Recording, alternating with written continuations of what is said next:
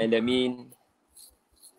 القائل قال تزرعون سبع سنين دأبا فما حصدتم فذروه في سنبله إلا قليلا مما تأكلون. صدق الله العظيم. والصلاة والسلام على رسول الله حبيبنا المصطفى وعلى آله وصحبه ومن تبعه ونصره وجاهد في الله حق جهاده. أما بعد. Terima kasih banyak-banyak diucapkan kepada seluruh para penonton uh, yang mengikuti Tadabbur Center di pagi 19 Ramadan Al-Mubarak pada pagi ini. Dan istimewa pada pagi ini kita akan bawa kepada saudara-saudari semua Al-Fadhil Ustaz Dr. Zaharuddin Abdul Rahman. Ya, ada persamaan nama ayah nampaknya. ya, saya Syahri Abdul Rahman akan menemani Dr. Zaharuddin Abdul Rahman untuk mengupas satu topik yang saya anggap ramai tertunggu-tunggu. Topik seperti ini di waktu perintah kawalan pergerakan di waktu semua orang sedang merenung masa depan dan insyaallah uh, topik kita pada hari ini adalah ibrah dari strategi Nabi Yusuf alaihi salam menghadapi musim gawat. Ya semua rakan-rakan diharapkan dan disarankan untuk bersama dengan Mushaf Al-Quran ataupun aplikasi Quran bersiap sedia dengan surah Yusuf ayat yang ke-47 ya insya-Allah. Jadi uh, kita bersama dengan Dr. Zaharuddin Abdul Rahman. Kaifa haluka ustaz? Bikhair alhamdulillah. Sihat. Alhamdulillah. Syukur. Syahri apa khabar? Anak-anak sihat ustaz. Alhamdulillah. Ya uh, mujulah dapat kita on air selepas beberapa masalah teknikal dapat diatasi. Mohon maaf atas kelewatan kepada semua rakan-rakan yang setia menunggu dan pada uh, pada untuk maklumat rakan-rakan yang saya kira Dr. Zahruddin sudah tidak perlu diperkenalkan namun tidak boleh dinafikan mungkin ada yang kenal ustaz Uh, sekadar uh, pakar ekonomi Islam tetapi ustaz dulu belajar mana mungkin tidak diketahui. Jadi antara tujuan tadabbur bersama Murabi ini ya antara tujuan kami adakan siri-siri ini adalah untuk memperkenalkan kepada masyarakat ya uh, para asatizah ya uh, para ulama uh, mereka sebagai uh, sumber rujukan kita dalam pelbagai permasalahan kehidupan yang kita hadapi ini antara uh, tokoh-tokoh yang boleh kita ambil sebagai uh, rujukan insya-Allah. Tu makluman uh, Ustaz Zahruddin uh, memperoleh sarjana muda di Universiti Malaya dalam bidang usuluddin uh, tafsir. Kemudian Ustaz uh, melanjutkan master dalam bidang fiqh dan usul fiqh di Universiti Yarmouk dan menyempurnakan doktorah ataupun PhD beliau di dalam bidang kewangan Islam di Wales United Kingdom. Untuk makluman, uh, semua ustaz juga adalah presiden kepada Multaqa Asatizah dan Duat Mursyid yang diinspirasikan oleh Al-Alamah uh, uh, Al-Ustaz Dr. Uh, Yusuf Al-Qaradawi hafizahullah. Jadi uh, tanpa membuang masa saya memberikan uh, ruang yang sebanyak-banyaknya uh, majlis ini kepada Al-Fadhil Ustaz uh, Dr. Zahruddin Abdul Rahman. Falyatafaddal mashkuran Ustaz. Bismillahirrahmanirrahim. Assalamualaikum warahmatullahi wabarakatuh. Uh, terima kasih kepada Al-Fadhil Ustaz Syari dan rakan-rakan daripada Tadabbur Center yang menjemput saya untuk bersama-sama pada hari ini dan juga kepada seluruh para penonton yang bersama-sama dalam uh, live streaming di Tadabbur Center yang juga saya pancarkan ke uh, Facebook Dr. Zaharuddin Abdul Rahman.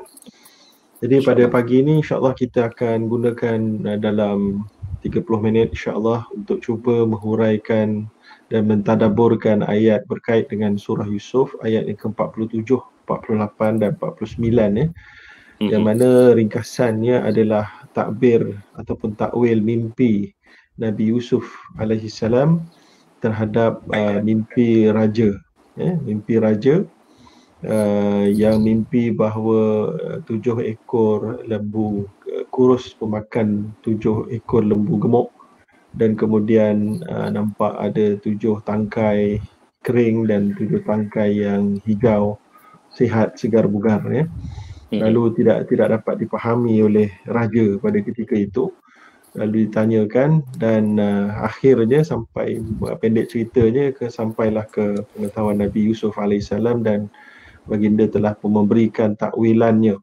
Lalu apa yang kita nak bincangkan hari ini adalah dalam ayat yang ke-47 adalah takwilan yang disebutkan ataupun panduan yang disebutkan oleh Nabi Yusuf alaihissalam.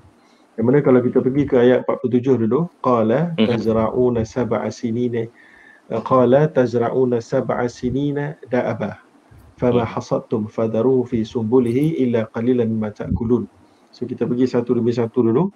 Mhm. Qala telah berkatalah Nabi Yusuf iaitu menjawab kepada apakah maksud mampimpi tadi itu tazrauna iaitu kamu hendaklah menanam kamu tazrauna ditujukan kepada jamak iaitu kepada ramai kepada rakyat jelata kepada hmm. raja dan kepada rakyat kedua-duanya sekali sab'a sinin iaitu tujuh tahun da'aba iaitu kal adah seperti biasa dan juga ianya membawa maksud al-istimrar wal al-mudha'af dan juga berganda-ganda usaha yang hmm. kuat ya fama hasadtum maknanya dalam tujuh tahun itu hendaklah kamu bertani dengan uh, gigih uh, dengan gigih kemudian fama hasadtum dan apa-apa yang kamu dapat hasil daripada yang kamu ketam ya iaitu yang kamu hmm. tuai dalam tempoh tujuh tahun itu fadharuhu maka hendaklah kamu tinggalkan ia nya nya itu adalah hasil langsung sekali fi sumbulihi uh, tinggalkan hasil itu di dalam tangkainya ataupun dalam bahasa Malaysia bulir di dalam bulir, bulir. ada ada bulir padi ada bulir hmm. gandum hmm. tetapi konteks ayat ini tuju kepada bulir gandum pada kebanyakan para hmm. ulama kata sebab ia keadaan di Mesir pada ketika itu Mhm. Kemudian illa qalilan mimma ta'kulun kecuali sedikit saja dari sebahagian apa yang kamu semua makan. Ha, okay. So jadi untuk mudahkan bahasanya Nabi Yusuf berikan gambaran apa yang kamu kena lakukan sebagai uh, reflect daripada mimpi tadi tu yang menunjukkan bahawa akan datangnya tujuh tahun yang uh, baik kemudian lepas tujuh tahun yang baik itu akan datang tujuh tahun yang kemarau bermasalah uh, atas sebab itu kemudian selepas itu akan datang um, uh, hujan yang lebat yang mencurah-curah hmm. membawa rahmat dan menumbuhkan tumbuhan dan menghasilkan begitu banyak hasil-hasil yang baik tapi yang dua yang pertama dulu yang pertama iaitulah oleh kerana untuk kita hadapi keadaan kemarau tujuh tahun akan datang ini daripada mimpi itu punya takwilan kita kena bersedia. So bersedia dengan apa? Dengan uh, menambahkan usaha pada waktu hasil sedang bagus, pengairan sedang bagus, kita tambahkan usaha untuk bertani, untuk membuat reserve bekalan makanan kita. Ya. Hmm. Kemudian uh, yang kedua uh, disebutkan kat sini juga uh, reserve itu pula ada teknik dia dia bukan boleh hmm. buat macam biasa lepas kita tuai kita keluarkan dia daripada bulir dia ataupun daripada dia punya dia punya bulir lah daripada dia punya hmm. pohon dia uh, kemudian tidak sebab dulu kalau ikut dalam fasirin sebut kalau biasanya uh, disebutkan bahawa uh, kalau dia dah dikeluarkan daripada tangkai dia kemudian daripada dia punya macam dia punya ke, ke apa nama, bulir tu dia akan letakkan timbun kan maka bila dia bertimbun tarakum di antara satu sama lain dia akan dimasuki uh, ulat uh, dan mhm. rosak mm-hmm. ya so jadi teknik penyimpanan kena ada kemudian yang ketiga daripada ayat ni juga illa qalilan mimma ta'kulun iaitu nak sebutkan kamu kena berusaha bertani dan menuai sehingga kamu melepasi tahap keperluan consumption kamu. Uh, consumption tu maksudnya apa yang kamu makan. Kan, apa yang kamu makan katalah kita ada uh, katalah di satu tempat tu ada satu juta orang. So kita kena hasilkan makanan yang cukup melebihi daripada satu juta. Itu satu. Yang kedua, mm-hmm. Uh, kita satu juta tapi kita makan sebagai uh, sebagai persediaan kita makan kurang sikit. Untuk 750 ribu orang punya makanan tu cukup untuk cukup untuk satu juta orang. Eh, sebagaimana disebutkan dalam beberapa tafsir sampaikan dirujukkan bahawa Nabi Yusuf dia kalau makan untuk dua orang dia makan sebahagian sahaja.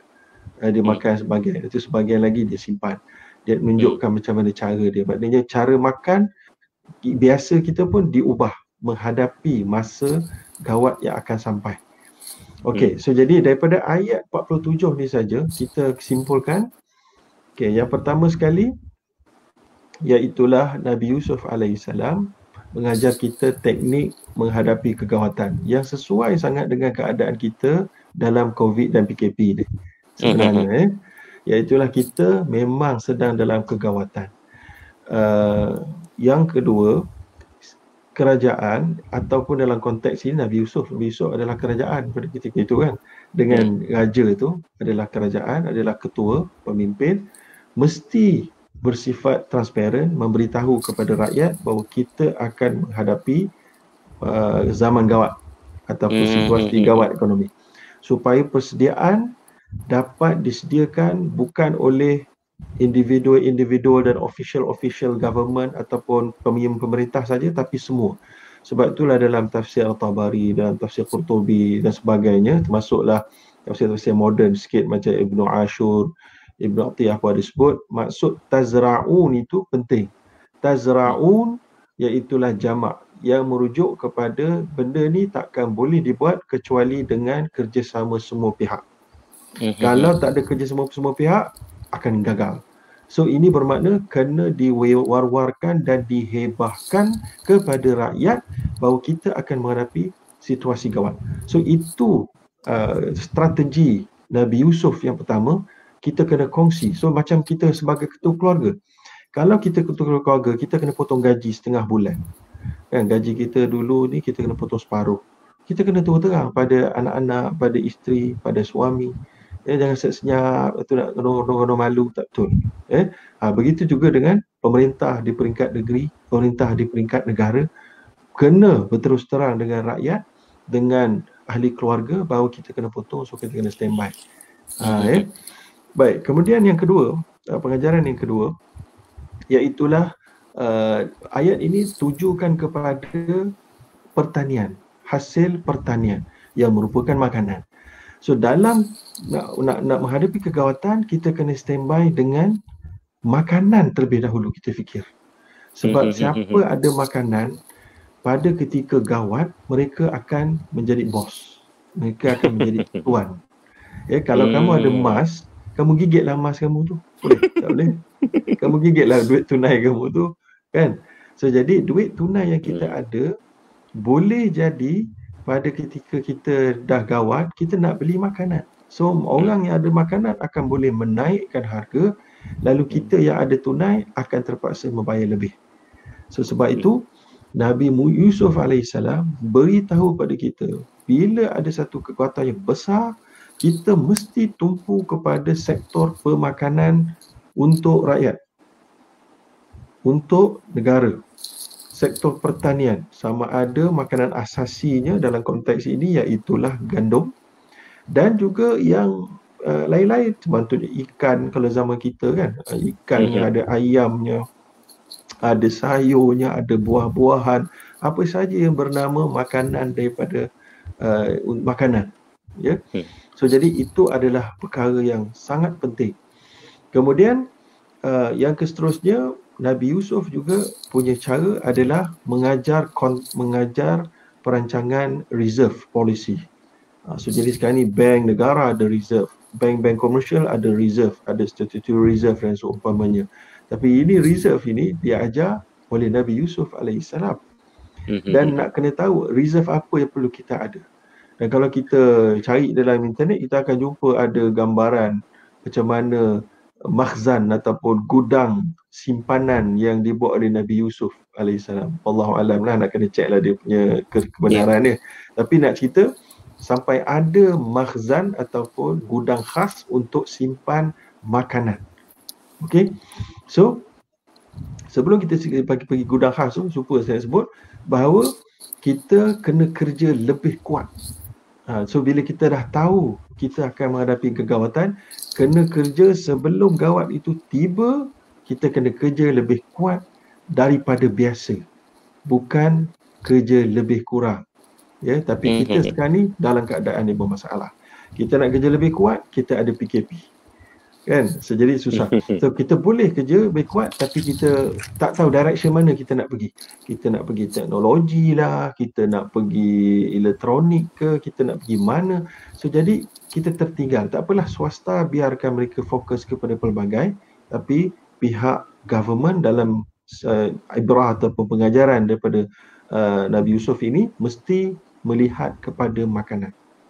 Khususnya sepadan telah ditutup orang negara lain tidak mahu lagi ekspor makanan keluar. So, mm-hmm. Jadi kita tak boleh import makanan. So kita kena makan untuk diri kita sendiri. Uh, jadi kita tahu bahawa statistik di negara kita kita makan beras. So beras tanah kita luas tapi beras kita banyak import daripada apa Vietnam, daripada Thailand.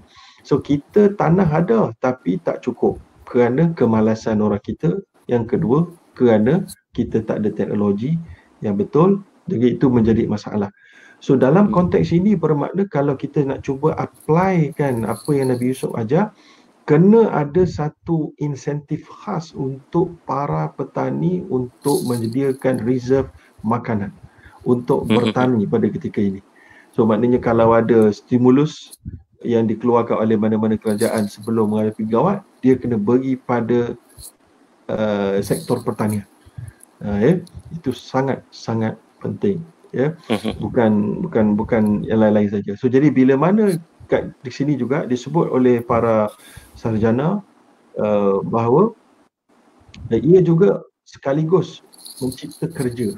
So bila mana kena digemblengkan tenaga secara luar biasa untuk menghadapi zaman gawat yang telah nampak hampir-hampir sampai so jadi akan banyaklah kerja yang akan timbul daripada pertanian tadi ni. Sebab dah uh, dalam konteks Nabi Yusuf tadi kerajaan pada ketika itu nak akan tumpu. So jadi banyaklah kerja diwujudkan.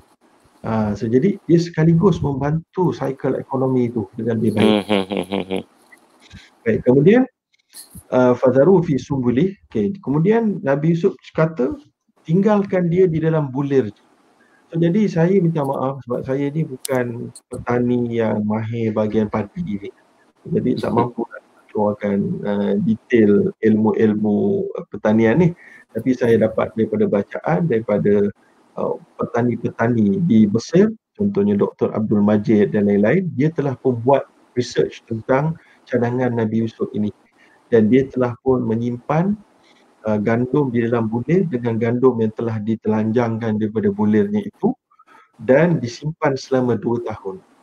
Bila hmm, hmm, disimpan selama dua tahun gandum yang yang telah di di di, di kopik daripada bulir dia itu dihilang dua dihilang dua apa tiga puluh dua peratus protein dia hilang. Tiga puluh dua peratus protein dia hilang. Dan dua puluh tiga peratus berat dia hilang. Kerana di dalamnya ada air. So, jadi bila air tu kering maka dia jadi cepat rosak dan uh, khasiat dia pun turun. Tapi bila dia kopik in dalam yang ada bulir itu dalam dua tahun simpanan. Simpanan yang tidak ada penjagaan kepada climate, kepada cuaca, kepada um, apa nama tu humidity, kepada kelembapan dia, dia biasa sangat.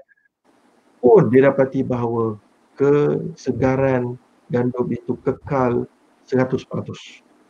Dalam Allah Akbar. Masya Allah hebat kan. 100% hmm. Kekal. Protein dia pun tak hilang walau satu peratus. Itu dalam keadaan penjagaan yang paling minimum yang tak jaga perudaraan dan seumpamanya. Mm-hmm.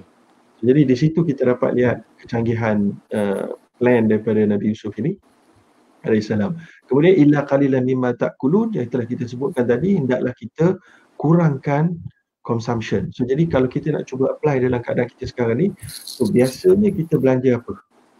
Saya minta maaf saya nak ambil masa nak nak cepat. So jadi saya tu pergi ayat ni dalam hidup kehidupan semasa so jadi kalau sebelum ni kita tengok ada TV berbayar kita pasang aircon 24 jam kita itu ini. So itu maknanya kalau kita ambil spirit of the ayah kalau makan hmm. kita kurangkan daripada biasa so yang lain-lain kita kena kurangkan. Hmm. uh, maksudnya gitu kalau kita nak belajar daripada Nabi Yusuf punya strategi lah yang kita nak amalkan untuk hmm. tingkat keluarga masing-masing sebagai hmm. hmm, hmm rumah tangga masing-masing kan. Uh, so jadi makanan pun kita kena kurangkan. So jadi dekat sini makanan ini ada reserve. So jadi adakah kita perlu ada simpan beras dalam rumah? Wallahu alam. Kan? so jadi itu mungkin uh, kerajaan dah banyak kali mengulang-ulang bahawa simpanan makanan kita cukup So kita harapnya betul-betul lah uh, mencukupi lah. Uh, tapi kalau siapa-siapa nak buat, saya tak tahu lah sebab Nabi pun pernah ada disebutkan sunnahnya menyimpan beberapa makanan tapi biasanya hmm. tak simpan pun Nabi sedekah lagi banyak bersimpan. Eh. Hmm, hmm, hmm. Baik, jadi itu untuk ayat 47 uh, kemudian kita rasa saya dah cover banyak juga. Jadi Betul. ini ada kebijaksanaan Nabi Yusuf ni memang disebutkan dalam surah Yusuf juga ayat yang ke-22 hmm. kan wa ma balagha ashuddahu atainahu atainahu hukman wa ilma wa ilman wa kadzalika najzil muhsinin. So itulah dia aplikasi ilmu dan kebijaksanaan hikmah tadi ini uh, yang ada pada Nabi Yusuf. Okey, habis ayat uh, ayat yang ke-47. Uh, Okey. Okey, so ada apa-apa soalan? Kalau kita tak ada, kita terus kepada kepada ayat yang ke-48 tapi sebelum oh, tu sebelum okay. kita ke-48 kita nak pergi uh, sebagaimana uh, disebutkan oleh As-Salabi uh, dalam kitab Fiqh Nasr wa Tamkin uh, mm-hmm. dia sebutkan bahawa uh, dalam ayat 47 ini membawa uh, erti dua perkara penting iaitu kena gandakan al-intaj pengeluaran dan kena kurangkan istihlak consumption bila mana kita berhadapan dengan kegawatan yang mendatang ya dan kemudian dikuatkan lagi dengan satu ayat huwallazi ja'ala lakumul arda dhalula famshu fi manakibiha wa kulu min rizqihi wa ilayhi nusyur mm-hmm. itulah mm-hmm. famshu fi manakibiha itu jalan berjalan ya kamu di atas muka bumi itu menunjukkan kamu bekerja itulah dia proses mm-hmm. indulge yang kena ditambah. Wa kulu min itu consumption. So jadi uh, pengeluaran pun ada kat situ uh, istihlak itulah penggunaan pun ada di situ. Wa kulu min wa ilaihi nusyur. Okey so habis kita punya ayat yang 47 mm-hmm. uh, boleh Ustaz Syari boleh kita sambung? Boleh Ustaz. Uh, ada, ada soalan Ustaz macam mana Persoalan. Uh, Okey, boleh? Tak apa, uh, saya bagi masa lebih pada Ustaz, jangan risau. InsyaAllah. Uh, Kalau okay, Ustaz Zahrudin ada masa lah. Uh, daripada Nabil Idris, uh, adakah sesuai buat pinjaman dalam masa kegawatan ni? Saya tak tahu ada kaitan tidak dengan ayat 47, tapi kalau Ustaz ada komen mungkin boleh Ustaz respon okay. sekarang ataupun Ustaz boleh respon sekejap lagi boleh juga. Alright, uh, kegawatan ni kalau kita buat pinjaman, yang pinjaman tanpa faedah, okey. So jadi dia tak ada faedah langsung. Uh, macam yang baru-baru ni saya nampak kalau macam dalam konteks kerajaan kita uh, telah memperkenalkan syarikat pemula untuk startup ada pinjaman tanpa sebarang faedah. Hmm. Yang itu. Tapi pinjaman yang ada ada faedah ataupun uh, uh, sama ada Islamic finance Islamic punya pembayar pembiayaan pun termasuk kalau dia ada, dia ada 3.5%. Kalau 3.5% ni kita punya keuntungan selepas tolak operation boleh capai ke 3.5%. Kalau kita punya uh, business kan ni demand tengah tinggi macam sebahagian sektor. Sebahagian sektor sebagai contoh buat glove, uh, sebahagian contoh adalah ialah uh, macam makanan-makanan asasi, bihun. Kan uh, saya tahulah sebab saya pun ada kedai. So jadi hmm. uh, bihun melaju, beras melaju. Kalau kita dalam sektor itu, uh, itu mungkin sesuai. Tapi kalau kita bukan dalam sektor itu, kita dalam sektor yang sedang bermasalah ni. Contohnya kalau sektor yang lain, sektor uh, parcel delivery, food delivery. Uh, yang ini dia tengah demand banyak sangat macam Post Malaysia beritahu dia punya apa nama tu parcel nak kena urus satu satu hari 770 ribu parcel. Tu lambat sampai tu kan? Hmm, hmm, so, mm-hmm. sangat. So jadi kalau mereka ini nak buat pembiayaan untuk investment untuk membanyakkan lagi tenaga kerja eh, sebagainya itu mungkin sesuai. Tetapi bagi orang yang masa bisnes sedang teratur dan turun jatuh ah, yang ini ada masalah sikit ya hmm. jadi tidak sesuai pada ketika ini untuk buat pinjaman. Khususnya menggunakan kad kredit. Khususnya gunakan kad kredit untuk membeli makanan asasi. Lagilah tak sesuai dan ia akan dikira menjerut diri sendiri. Yang khusus dia lagi hmm. lagilah membunuh diri namanya kan? Pergi ke ayat 48 saya tak ada masa banyak kan? Okey ayat yang thumma ya'ti min ba'di dhalika uh, ayat yang ke-48 kalau semua boleh rujuk. Summa ya'ti min ba'di dhalika sab'un shidad. Ya'kuluhunna ya'kulu ya'kulna ma qaddamtum ya'kulun ya'kulna ma qaddamtum lahunna illa qalilan mimma tuhsinun Kemudian akan datang selepas tahun yang bagus tu kamu kerja pun berganda-ganda tadi tu kan proses in touch ataupun pengeluaran tu berganda-ganda simpanan pun dah standby kemudian datanglah waktu yang masalah itu. Ha, ini hasil daripada takwil mimpi. So jadi kat situ yang pertama kata uh, para alim ulama. So mm-hmm. Salman Audah pun ada sebut, Salabi yeah. pun ada sebut.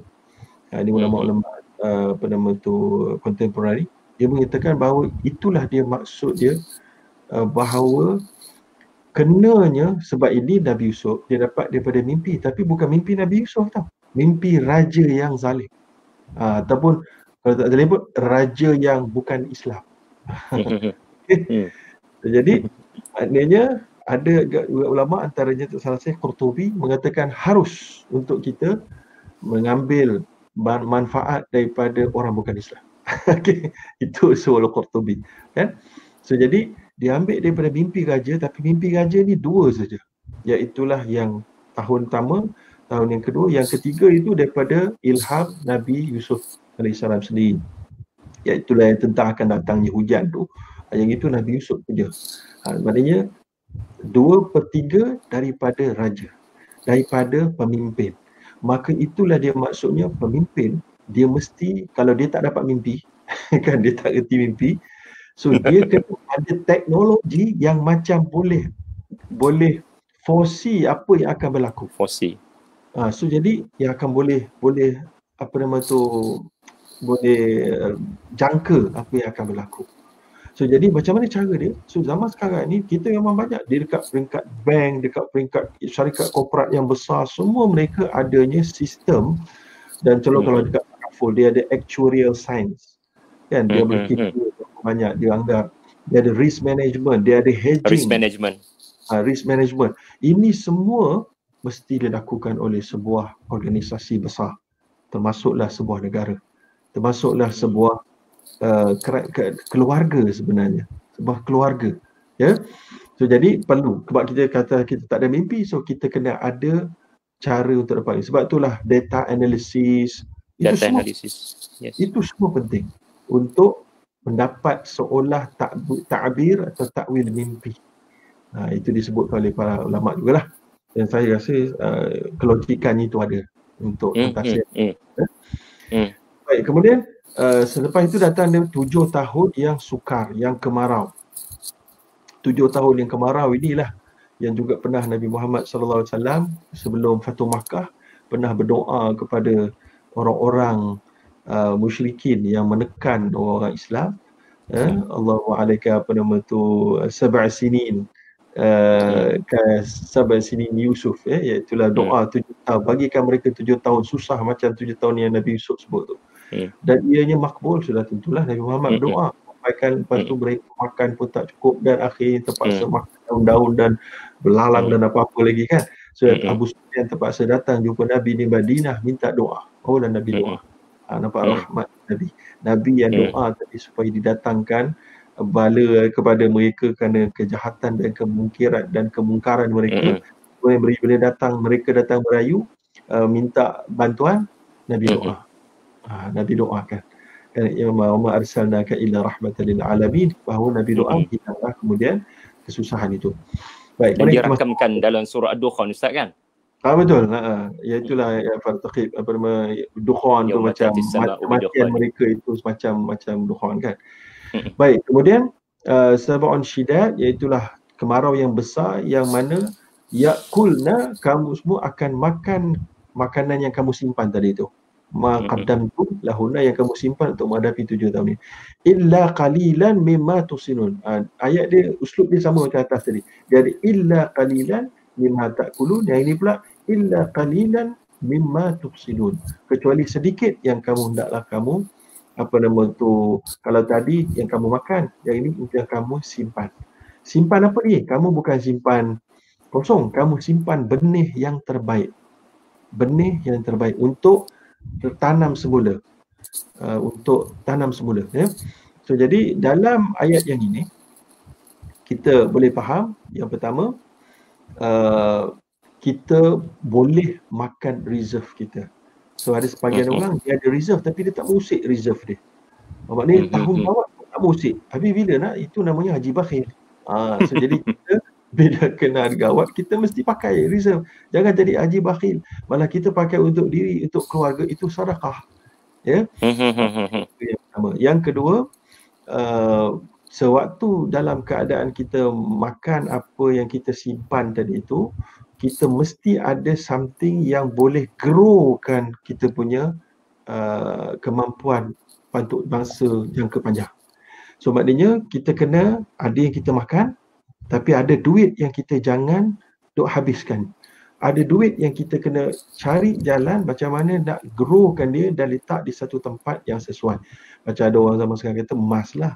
Kan? Mm-hmm. Uh, itu aset yang sentiasa meningkat harga dia khususnya ketika minyak turun ni harga emas memang mm-hmm. mahal lah kan ataupun saham pun mungkin boleh jadi juga ketika jatuhnya pasaran ni so harga mm-hmm. saham dah murah So waktu ni lah waktu mau beli saham ada orang kata waktu tengah naik lah kita beli salah waktu naik dia turun. Waktu turun dia naik. Jadi waktu ni lah kita beli saham-saham. Tapi kena pandai ilmunya. Tak ada ilmu dia kamu dikira gambling lah letak main hmm. ikat saja kan. Jadi yang dia akan hmm. baik. So dekat sini uh, itu uh, pengajaran yang kedua dan pengajaran yang ketiga yang saya sebut tadi bahawa uh, illa khalilan min tuhsinun disebut dan dihuraikan ia adalah benih-benih uh, untuk kita uh, recycle tanaman dan uh, bila lepas ni hujan turun ya. Baik jadi kita pergi itu adalah ilmu penanaman lah. Kepada kepada yang akhir sekali punya ayat. Thumma ya'ti min ba'di dhalika 'amun fihi yughathun nas wa fihi ya'sirun iaitulah dan kemudian datanglah selepas tahun susah itu tahun-tahun yang beroleh rahmat hujan. Liwat hujan yang mendapat kepada ramai manusia wa fihi dan pada ketika itu mereka memerah hasil daripada pelbagai jenis tanaman tumbuh dengan hebatnya hasil daripada anggur, zaitun maknanya benda-benda yang sampingan pun dapat tempat kalau dulu waktu setengah sebelum susah itu kita tumpu betul-betul kepada makanan asasi yang paling utama. Tapi bila hmm. dalam keadaan yang dah pulih, kita boleh tumpu kepada makanan-makanan sampingan yang lain ya uh, dan proses-proses ekonomi sampingan yang lain. Tapi maknanya kena ada direction untuk menentukan apakah dia yang paling utama untuk kita lakukan untuk kita hadapi waktu gawat. Ha, itulah secara ringkas dan mudah. Saya sudah masuk 30 minit dah. Kan? So kita lebih panjang sampai pagi ni. So jadi uh, uh, jadi saya rasa itulah uh, tafsiran mudah yang saya combinekan daripada uh, kitab-kitab Torah. Uh, mm-hmm. tafsir Torah. Saya boleh tak sebut nama tadi. Jadi kitab Tabari, Ibnu Kathir, Qurtubi, apa nama tu dan juga kitab yang modern sikit macam Tahrir Tanwir, ya Ibnu Ashur dan juga ada pandangan-pandangan ulama kontemporari supaya kita boleh dapat sedikit kefahaman lebih lagi bagaimana nak aplikasikan dalam konteks zaman sekarang. Cuma yang kita nak sebut juga uh, kita mm-hmm. mungkin padi ni saya tak ada ilmu lah. Jadi kalau orang kat yeah, Kedah yeah. mereka mungkin eksperimen lah.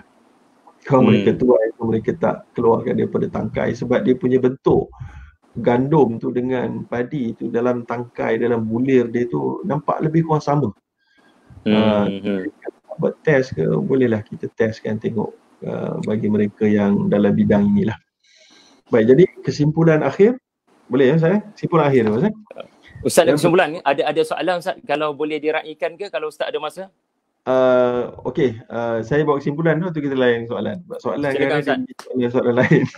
Okay, semua kena dengar kesimpulan daripada Ustaz. Eh? Saya yang pertama sekali daripada pengajaran kita perlu ada sentiasa pelan jangka pendek, sederhana dan jangka panjang. Kalau dah buat, cantik. Di peringkat keluarga, di peringkat negeri, di peringkat negara. Ya, untuk menghadapi kawan. Dan kemudian yang kedua, perlunya ada pemakluman kepada uh, orang di bawah kita. Contohnya mm-hmm. keluarga kita, rakyat kita bahawa kita akan menghadapi kekawatan. Dan kalau dalam konteks ekonomi moden dua kali GDP pada dua kuartal dua suku uh, jadi turun daripada tahun dan suku sebelumnya contohnya sebelum ni 4.7 turun kepada 4.2 uh, turun lagi. Satu suku lagi turun kepada 2.5 uh, itu gagawat lah maksudnya. Uh, jadi kita sebenarnya turun. Dari turun bukan bukan positif negatif pun kita turun kan? Kita sebut negatif dua ke mungkin kan? So jadi memang tapi kita betul-betul pasti akan nak menghadapi kata so jadi yang sebaiknya kalau kita belajar daripada kisah Nabi Yusuf bahawa kena dimaklumkan dan kena mendapat per, uh, kesedaran awareness ini perlu diberikan kepada rakyat jelata supaya semua peringkat bersedia. Ya bersedia dengan apa? Bersedia pertama dengan makanan asasi mereka. Priority pertanian dan berikan tumpuan, berikan bajet setakat yang mana ada untuk uh, lajukan lagi pertanian ini, keluarkan hasil lebih daripada kebiasaan. Uh, ya. Kemudian maknanya reserve makanan sebab dia adalah sustainability punya ni. Yang seterusnya uh, juga adalah ilmu untuk belajar cara simpan aset kita. Mm-hmm. Kita yang pertama aset makanan tadi, iaitu dalam bulir tadi dan termasuklah aset-aset yang lain. So sekarang ni kalau kita ada duit cash, kita simpan cash tu dalam bank yang paling baik ataupun dekat bawah bantal ke ataupun dekat dekat mana. Uh, so jadi pada waktu ni contact lah uh, financial planner ke uh, hmm. untuk uh, mungkin lah uh, nak letak kat unit trust yang jangka pendek kan ataupun hmm. nak letak kat takaful ke atau nak beli aset uh, rumah bagus tak sekarang ni. Uh, kan tanya orang property lah. Uh, macam-macam semua peringkat ada ada ilmu ni saham hmm. nak beli saham ke kalau nak beli saham apa saham yang untuk capital gain ke atau saham yang membawa kepada dividen kena tahu. Kan ni kalau CDS pun tak tahu kan. Tak reti nak buka macam mana nak labu saham kan. Uh, so jadi dah kena start belajar maksud dia. Uh, sebab kalau Nabi Yusuf tadi kita simpan simpan gandum kita nak simpan duit cash ni hmm. kan? Macam supaya dia tidak dimakan oleh inflasi yang akan teruk. Inflasi. Mengurangkan kita punya kuasa beli. Kalau dulu kita hmm. ada RM100 beli beli sekian akan jadi kurang nanti. So jadi kita hmm. kena ready. Kemudian yang seterusnya uh, kesatuan dan clear guidance. Sebut ni kesatuan semua peringkat. Kemudian yang seterusnya uh, galakkan okay, create kerja dan versus menganggur jadi pada ketika ini kita tak boleh memilih kerjaya. Jadi apa hmm, saja hmm, hmm, kita dapat kalau kita ni kelulusan accounting, aku dah jadi accounting. Aku ada pengalaman tahun, sekarang ni kena buang kerja, so nak gaji 8,000. Uh, lupakan dulu uh, yang ideal itu. So kita kena apa-apa jadi rider pun uh, rider lah kan. Rider. Uh, nak bawa grab tak ada orang nak naik grab sekarang ni tak berapa ramai. So jadi kita jadi rider yang paling banyak sekali. So jadi hmm. boleh lah atau kalau nak niaga memasak dan hantar ke rumah orang dan seumpamanya. Tak kira lah tapi yang penting kerja kena jalan. Sebab Nabi Yusuf ajar tadi uh, famshu fi mana kibiha famshu fi mana kibiha ya dan tak boleh maknanya kalau kita duduk rumah duduk rumah sekali PKP tapi duduk rumah yang bekerja. Bukan hmm, hmm, hmm, hmm. ya so jadi kita kalau tak ada sangat kerja belajar. Sebab ilmu hmm. itu memudahkan kerja. Hmm. Tanpa ilmu tidak akan ada kerja. Ya, so jadi kita kena ada self improvement pada waktu ketika gawat ini. Dan apa yang kita nak improve kalau dari sudut uh, pertanian kita tak ada, kita boleh dari sudut teknologi. So belajarlah programming ke, belajarlah jadi agent yes. daripada produk tanpa berbayar ke, jadi affiliate ke, jadi dropship yang tak perlu cost. Dan so mm-hmm. jadi hmm, hmm buat 2, 3, 4 kerja multitasking pada ketika ini kena sibuk sebenarnya daripada rumah dan bukan berehat jadi saya rasa itulah antara yang dapat saya kongsikan secara ringkas sebelum kita layan soalan-soalan uh, Ustaz Syarif. Silakan. Terima kasih. Terima kasih banyak-banyak pada Dr. Zahruddin Abdul Rahman. Untuk makluman semua yang menonton hampir 600 orang lebih, Masya Allah. Uh, Al-Fadhil Ustaz juga adalah pengarah urusan Elza Group. Hampir 3-4 kali juga saya berkunjung ke kedai Ustaz masa duduk di Gombak dululah. Alhamdulillah.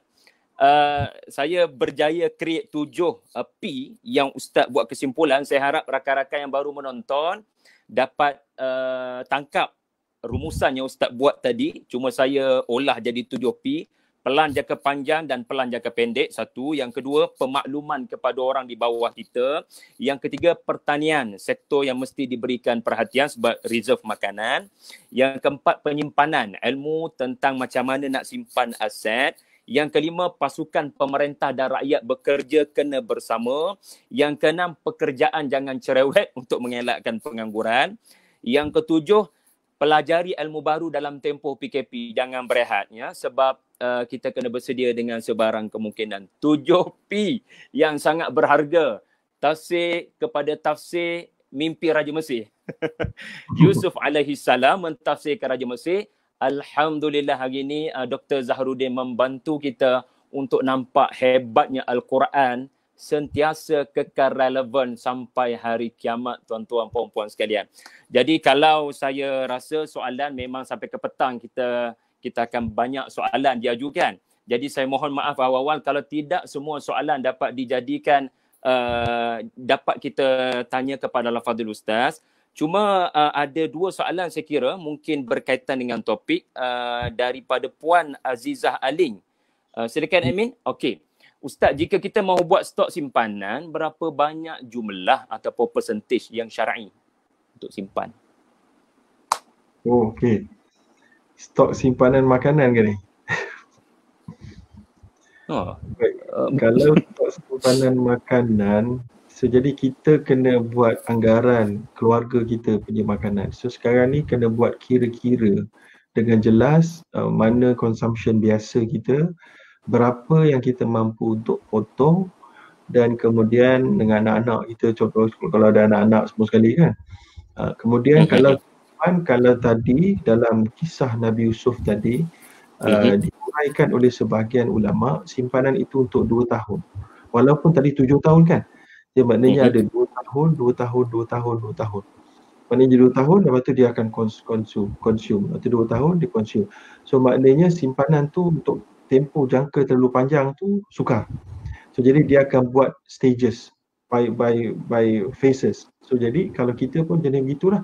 Kita sekarang ni ah, sebab tu sekarang ni dengan semua resources yang ada di tingkat pemimpin patut boleh memberikan garis panduan. So kita mm-hmm. jangka berapa lama? Kita jangka mm-hmm. bulan lepas ni memang bermasalah lepas tu uh, satu tahun lepas ni bermasalah. So jadi berapa lama? Saya pun tak boleh nak buat jangkaan sebab saya tak ada data. Kan? So jadi kalau kita ada data, kita kata dia okay, vaksin tak akan siap dalam tempoh uh, kecuali awal uh, tahun depan sebagai contoh. Uh, nak sampai kepada kita pun tak tahu. So jadi 6 bulan. So jadi bagi 2 tahun. So kalau yang baik ni satu tahun setengah ke 2 tahun terlebih dahulu. So macam mana kita nak simpan sebanyak tu? Kan? Hmm. So, jadi kalau satu kampit beras uh, kita beli banyak-banyak pun kita letak pun kat rumah boleh jadi osak masalah juga. So jadi ini perkara yang uh, kita perlu resolve. Ya, saya pun tak ada jawapan magic magic stick yang boleh kata. uh, cuma sebab saya kalau peringkat saya tak salah saya simpan kat kedai saya je. Ada. Uh, cuma semua yang lain-lain tu Eh, kita uh, tak peniaga pula tak tak dibenarkan untuk hoarding, tak dibenarkan untuk simpan layah takiru illa khati Nabi sebut itulah tidak boleh peniaga untuk simpan barang-barang asasi ni nak sengaja nak biar harga naik tak boleh. Hmm. Tapi hmm. untuk simpan okey so jadi bagi saya bolehlah kita simpan untuk uh, tiga bulan terlebih dahulu yang agak rasional kan. Uh, tiga bulan. Uh, tiga bulan terlebih dahulu agak rasional pada ketika ini uh, sebabnya pakai kalau kita pakai zaman sekarang punya kiraan per quarter so per quarter dalam uh, tiga bulan tiga bulan tiga bulan tiga bulan lah dua belah bagi bagi empat kan uh, so jadi memang tiga bulan tiga bulan lah itu konteks zaman sekarang ni jadi kita fikirkan tiga bulan per tiga bulan Itulah mm-hmm. pandangan ringkasnya. Terima kasih Ustaz Zahrudin atas pencerahan. Mungkin satu lagi Ustaz uh, daripada Muhammad Najdi. Apakah hukum makap loan rumah atau guna duit lebihan uh, dan guna duit lebihan tersebut untuk untuk perkara lain? Dalam tempoh oh, sekarang khususnya. Loan rumah. Okey. Okey, contohnya markup loan rumah ni untuk siapa-siapa yang tak faham soalan ni adalah contohnya rumah yang kita nak beli tu harga dia 250,000. Mm-hmm. Tapi bila kita pergi buat application, kita bank sembang dengan orang bank, kita kata kita nak minta lah. Sepatutnya kita boleh buat buat buat pembiayaan 90%. Kan kalau rumah yang pertama, tapi kalau rumah yang seterusnya tak boleh dapat dah kot rumah yang ketiga memang tak boleh dapat dah 70% je paling banyak. So jadi kita pun sembang-sembang dengan dia supaya dia boleh bagikan pembiayaan 100%. Kan sebab kita nak masukkan harga untuk uh, guna untuk renovation dan seumpamanya lah. Jadi apa yang kita kena faham, kalau kita nak guna untuk apa kita nak guna duit tu? Kalau kita gunakan duit yang markup tu untuk kita buat benda-benda yang akan susut nilai, rugilah. Rugi mm-hmm. bukan waktu je. Contohnya kita mm-hmm. buat dapur lebih-lebih cantik sangat. This is not the time. Mm-hmm. Uh, tapi kalau kita mm-hmm. gunakan duit cash itu untuk kita beli barang ataupun simpan dan invest. Uh, kalau kita pakai Uh, simpan apa, apa pembiayaan rumah berbanding dengan pembiayaan peribadi. Pembiayaan peribadi memang betul lagi mahal lah. Ya, pembiayaan peribadi lebih mahal daripada pembiayaan rumah dari sudut calculation dia. Sebab um, pembiayaan peribadi biasanya ada menggunakan uh, flat rate tapi pembiayaan rumah gunakan uh, monthly rest ataupun outstanding balance. So jadi kat situ kalau kita gunakan duit lebihan itu untuk investment uh, kena tahulah investment yang mana yang lebih banyak daripada yang bank ambil. Mm-hmm. Uh, kena kena kira lah. Tapi mm. soalan yang asas lagi, soalan daripada penanya ni mungkin adakah boleh kita buat macam itu? Jadi selagi mana bank menganggap ia tidak ada unsur penipuan, hukumnya mm-hmm. harus. Uh, sebab mm-hmm. ini mana-mana mana-mana Islamic bank kita akan buat penjualan dan pembelian komoditi. Uh, so jadi kita nakkan patutnya kita beli rumah 200 ribu je tapi kita buat 250 ribu so kita buat buatlah jual beli aset komoditi dengan harga yang lebih tinggi so kalau mm-hmm. bank ada masalah tidak ada bercanggah dengan mana-mana klausa dalam uh, pembiayaan uh, produk itu maka hukumnya harus tapi kalau ada unsur penipuan tipu dengan bantuan daripada pegawai bank ha, maka hukumnya haram lah mana rasyah mm-hmm. kalau kita nak beritahu siapa yang menipu bukan mm-hmm. daripada mm-hmm. Allah Allah Mm-mm. Terima kasih Ustaz Zaharudin. Uh, untuk makluman Ustaz, uh, dua tiga komen juga yang dalam bidang pertanian melengkapkan perbincangan kita oh, khususnya betul. dalam hal-hal menyimpan makanan yang di yang diperoleh untuk tempoh yang kemasa yang panjang. Terima kasih banyak-banyak kepada rakan-rakan yang melengkapkan perbincangan dan tolong ya rakan-rakan semua untuk notakan balik. Saya sendiri pun rasanya kena dengar kali kedua ni sebab banyak istilah-istilah yang uh, saya baru belajar tidak uh, terkecuali juga perkara-perkara yang menampak-nampak saya disebabkan tidak membuat persiapan dengan baik menjelang uh, kegawatan yang kita semua uh, sedia maklum. Uh, saya harap rakan-rakan boleh notakan balik uh, apa yang Ustaz uh, telah sebutkan dengan istilah-istilah uh, uh, yang telah Ustaz sebutkan tadi. Uh, admin, ada lagi soalan? Uh, kalau uh, yang berkaitan dengan tajuk mungkin satu lagi Okay, last one eh. Minta maaf pada semua. Ini last one dari Amani Syazwani. Adakah lebih elok untuk simpan saving dalam bentuk emas, emas segawat atau simpan dalam bentuk wang ringgit? Ustaz, kalau ada. Okay, uh, simpan dalam bentuk emas, uh, satu yang kita kena faham, kita kena tahu kita beli emas daripada siapa. Yang mm-hmm. kedua, macam mana kita nak tahu emas tu tulen. So saya nasihat kalau nak beli emas, belilah daripada Yapim, Yayasan Pembangunan Ekonomi Malaysia. Dia telah hmm. pasti bahawa emas tu uh, tulen. Uh, saya sendiri dah pernah tengok dia punya mesin, dia ada empat, empat mesin, eh, empat jenis mesin hmm. ketulinan tu. Uh, jadi kalau jangan beli tepi jalan biasa ni bahaya. Eh. bahaya eh. Uh, yang kedua, lepas kita beli emas, okay sorry. Yang kedua, kita kena tahu kita nak beli emas uh, denomination berapa denominasi ni maksud dia gram je. dia ada yang 1 gram, ada yang 5 gram, ada yang 10 gram, ada yang 50 gram, ada 20 gram, 1 kilo, uh, sampai yang 80 lah. So, jadi kalau kita beli, kita kena tahu, kena plan. Kita nak jual pada siapa kalau kita beli ni? Ha, eh? Jadi kita nak jual kat bank, bank tak terima. Kalau mas yapim, yapim, yapim terima. Ha, so jadi kita kena tahu siapa nak. Kalau kita beli daripada kawan kita, kita tak dia kita pergi bawa ke uh, syarikat-syarikat kedai emas, mereka akan ambil susuk nilai yang tinggi. So kita kena tahu dulu kedai mana kita nak target untuk jual. Kalau kita bukan emas Yapim lah. Kalau Yapim, Yapim akan beli insyaAllah. Kalau hmm. bukan Yapim, maka emas mana ni? Berapa susuk nilai dia? Ha, berapa susuk nilai? So jadi yang ketiga, adakah kalau kita nak jual mudah? Ha, jadi kalau kita nak jual kat Ustaz Syari contohnya, kawan kata hmm. kan, Ustaz Syari nak beli hmm. ke? Ha, so jadi emas simpan bagus tapi liquidity dia problem nanti. Iaitulah bolehkah kita jual dengan cepat kalau kita nak pakai besok duit? Mudahkah kita nak cek orang yang nak beli? Sebab tu jangan beli emas satu kilo. Walaupun harga emas satu kilo per gram dia lagi murah berbanding harga gram cik-cik. Tapi sebab mudah dijual, maka harga emas cik-cik tu, gram tu jadi mahal. Jadi kalau kita beli, yang paling baik sebenarnya untuk membeli emas daripada kita adalah kawan-kawan kita.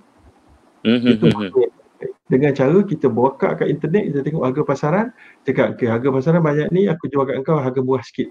2% daripada harga pasaran. Setuju tak? dia cepat setuju. Ha, itu teknik dia.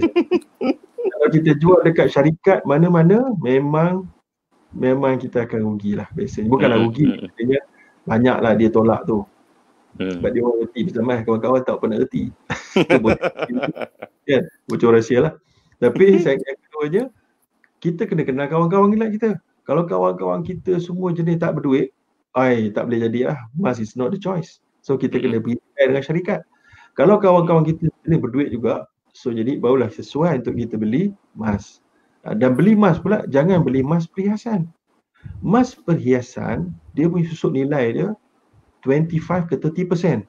So hmm, rugi. Hmm, hmm. Dia buang dia punya uh, workmanship tu, arts tu. Hmm. hmm so kena beli mas congkong, wafer. Okay. Jongkong. Uh, so jadi sebab tu bagi saya emas ni kalau tuan-tuan nak simpan jangka panjang sesuai. Tapi jangka pendek kalau tuan-tuan sendiri pun sakit depan ni nak pakai duit cash tak ada. Ah uh, ini nak kena tahu circle circle of friends kita dan seumpamanya. Kemudian kalau kita maknanya boleh kita berpelbagaikan many basket lah ada emas kecil sikit-sikit. Mm-hmm. Tapi ingat emas ni cabaran yang besar juga adalah tempat simpan dia. Uh, ada orang dia tak reti nak simpan kat mana. Sebab dia emas, hmm. simpan kat sini kan hilang, pas sini lupa. So macam mana nak buat? Kan, hmm. kalau ada peti besi, baguslah. Tapi kalau tak ada peti besi, lupa. Ya lupa. Uh, so jadi eh, itu adalah cabaran. Kalau letak dekat bank, dia akan ada tempat simpan. Tapi ada upah simpan. Uh, ya. Ada juga orang, dia emas ni, kalau Yapim dia bagus, dia ada ekosistem. Dia beli emas tu hmm. Yapim, bila kita nak perlukan cash, kita pergi ke Yapim, kita arahnu kan dia. Macam orang beratur pangkal kan. Uh, arah Yapim, saya dapat maklumat, dia punya satu-satu cawangan dia sampai beribu-ribu lah. Menunjukkan orang hmm. kita uh, menggunakan cara simpanan dengan arahnu, itu juga bagus sebenarnya sebab kita ada emas, kita letak kat situ, kita dapat cash, kita gunakan cash. Kita ada cash balik nanti, kita tebus balik, kita dapat emas kita balik. Uh, so jadi dia lebih lebih maknanya beringat-ingat sebab kalau kita macam pinjam duit biasa kita tak beringat duit habis habis. Tapi ini duit habis emas kau tak dapat balik tau. Khususnya emas kita yang yang very sentimental. Emas masa kahwin tu emas masa tunang emas masa betin emas masa mak bagi. Ah, emas-emas yang susah kita nak yang kita sedih nak hilang tu yang itu bagus kita. Sebab kita kita akan bersemangat nak minta balik nanti nak dekat tebus Okay. Gitulah lebih kurang. Terima kasih banyak-banyak pada Fadil Ustaz Zarudin Abdul Rahman. Saya kira kita semua tidak mahu agar sesi ini tamat kerana sangat uh, seronok menikmati ilmu yang kita tadah daripada para ulama. Enam setengah hingga tujuh setengah pagi oh, satu pengalaman yang saya kira barangkali tidak pernah kita kecapi ya di mana kita dapat melihat relevannya ayat Al-Quran dalam solusi uh, keadaan masalah semasa. Dan mudah-mudahan semua tidak lagi mendekati Nabi Yusuf hanya kerana ketampanan baginda tetapi kerana kejeniusan idea yang dilontarkan oleh Nabi Yusuf. Yang sebenarnya kalau saya boleh tambah idea baginda untuk kerajaan Mesir bertindak tadi adalah dari dalam penjara. Belum pun lagi dibebaskan. Ya kerana Allah Taala uh, menonjolkan bagaimana akhlak Nabi Yusuf alaihi salam yang ada sebab untuk tidak mahu keluar lagi daripada penjara dan satu perkara lagi kalau saya boleh tambah sedikit kebetulan ustaz baca uh, satu kitab yang ditulis oleh uh, uh, Sheikh Dr Ali Muhyiddin Al-Qaradawi yang ulama hmm. kontemporari dalam kesatuan ulama uh, sedunia pun uh, Yusuf dalam hal ayat yang kita bincang tadi menonjolkan satu teladan ya walaupun negara itu negara yang tidak beriman raja itu raja yang tidak beriman tetapi muslim adalah mereka yang memberikan manfaat kepada seluruh manusia walaupun belum beriman. Ya nafi'an lil ghair. Jadi itu antara akhlak yang sangat besar kita pelajari pada pagi ni insyaallah. Jadi jangan lupa ziarah Elza di Mutiara Gombak Ustaz eh? Ya yeah. di Mutiara Gombak. Uh, pekan daya saya dah saya dah pindah Bangi Ustaz jadi tak dapat nak berkunjung dah ke sana. Dan uh, diharapkan rakan-rakan semua dapat uh, terus bersama dengan Tadabur Center dengan segmen-segmen Tadabur bersama Murabi yang seterusnya insya-Allah. Nantikan kejutan-kejutan daripada kami dengan para ulama seterusnya pada esok dan seterusnya. Terima kasih banyak-banyak Al-Fadhil Dr. Zahruddin Abdul Rahman di atas kesudian bersama dengan Tadabur Center wa jazakallahu khairan kathira dan terima kasih seterusnya kepada seluruh para penonton yang menonton hingga ke hujung rancangan. Uh, Ustaz, kita jumpa lagi insya-Allah. Wassalamualaikum warahmatullahi wabarakatuh. Assalamualaikum.